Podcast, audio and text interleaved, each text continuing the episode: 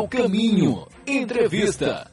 Amigos da sociedade, recentemente recebemos algumas reclamações de pessoas que transitam ou trafegam na área do Itaigara, próximo ao Parque da Cidade, também perto do prédio da Petrobras e do Hotel Fiesta. Um áudio que nós recebemos, a pessoa reclama de uma placa que foi colocada próximo ao centro médico, ali onde fica o Luiz Pasteur e também o Pierre Fouchard. No entanto, nós conversamos agora com Marcos Passos, superintendente da Trans Salvador. A gente sabe que aquela área está em obra e o superintendente da Trans Salvador explica o que está acontecendo. Boa noite. Boa noite, Noel. Boa noite, ouvintes. É um prazer estar falando com você mais uma vez. É importante a gente estar informando aos ouvintes. O que acontece, Noel? Como você citou, a área do Itaigara está passando pela grande intervenção, que é o trecho 3 do BRT. E nesse momento onde está havendo a restrição das pistas em função das obras do BRT, o fluxo dos veículos a gente teve que transferir para a marginal, que é justamente nessa via onde tem o Fiesta, onde tem os centros comerciais e o centro médico. Então, como aquela pista principal, que tinha três vias, se transformaram em apenas uma via, aquele fluxo foi transferido para essa pista marginal. E aí, consequentemente, a gente teve que restringir algumas áreas de estacionamento e algumas áreas de parada. Então, especificamente, nesse centro médico onde foi citado, ali tem 2 acessos de desembarque, embarque e desembarque. Então, foram colocadas 2 placas. Só que uma placa que estava como proibido parar e estacionar, a gente fez a modificação para apenas proibido estacionar. Então, nesses 2 acessos, que é a área de desembarque, são 2 acessos próximos, não dá nem 10 metros de uma distância de uma escada para outra. Uma realmente permaneceu proibido parar e estacionar, e a outra a gente permitiu apenas a parada e a proibição do estacionamento. Por quê? Como eu citei, essa via marginal virou praticamente a via principal ali do Itaigara, em função do trecho do 3 do BRT. Então a gente teve que fazer essa alteração, que é uma alteração temporária, até a finalização da obra do BRT, e depois a gente retorna os estacionamentos e locais de paradas permitidos. E eu conheço bem o trecho, Marcos. Existe um momento em que acontece o estreitamento da pista, então foi necessário, né, utilizar essa pista do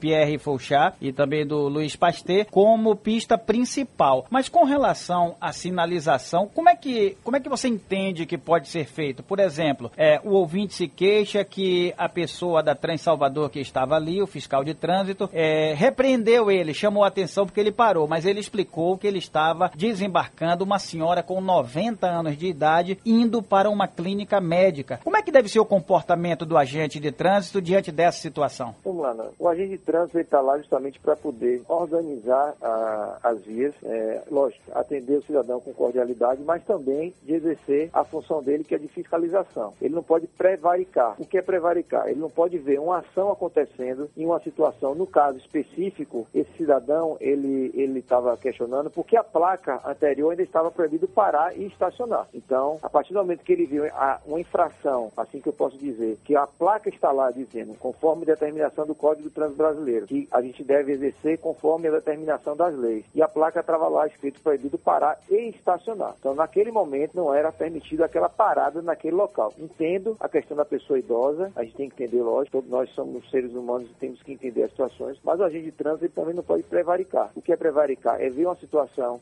de infração e não permitir, pelo menos, a correção e a informação ao cidadão. Então, foi por isso que a gente alterou essa placa. Então, essa placa agora está permitido a parada nesse primeiro área de desembarque. Lá temos 2 áreas de acesso ao prédio. Então, uma continuou sendo permitida a parada e o estacionamento ficou proibido, e a outra ficou permitido apenas a parada e proibido o estacionamento. Estamos conversando... Como você citou. Pois não. Às vezes, essas modificações, em função da obra, para dar um conforto também ao cidadão, porque a partir do momento que aquela via marginal continuasse ainda com todas as áreas de permissão de estacionamento, iria causar um transtorno e um congestionamento muito grande naquela região. A gente sabe sim que as obras às vezes causam um impacto negativo. Salvador hoje é a capital que mais tem obras de mobilidade no Brasil, então a gente está falando de obras significativas, importantes para a cidade, enfim, para o cidadão, que no primeiro momento causam impacto sim, não tem como dizer que não vai causar impacto, vai. Mas tenho certeza que para o futuro é um benefício que será constante. Aí o cidadão, às vezes, quando uma obra dessa entrega, ele até esquece o que passou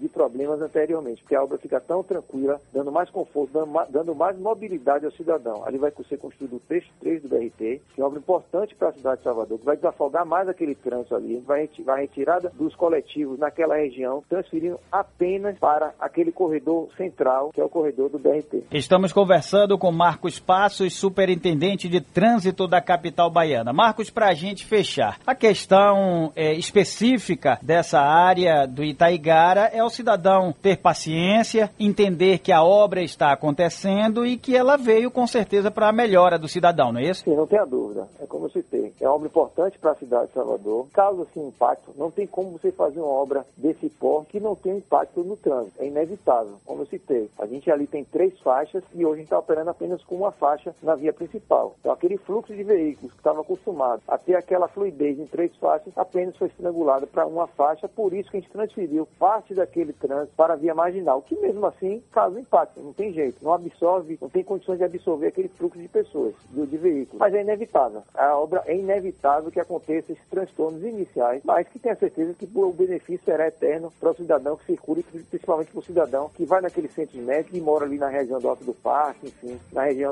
da Pituba, em toda aquela região próxima do Itaigara. Um forte abraço, muito obrigado e boa noite. Boa noite, obrigado. Mais uma vez, prazer estar falando com vocês e com seus ouvintes.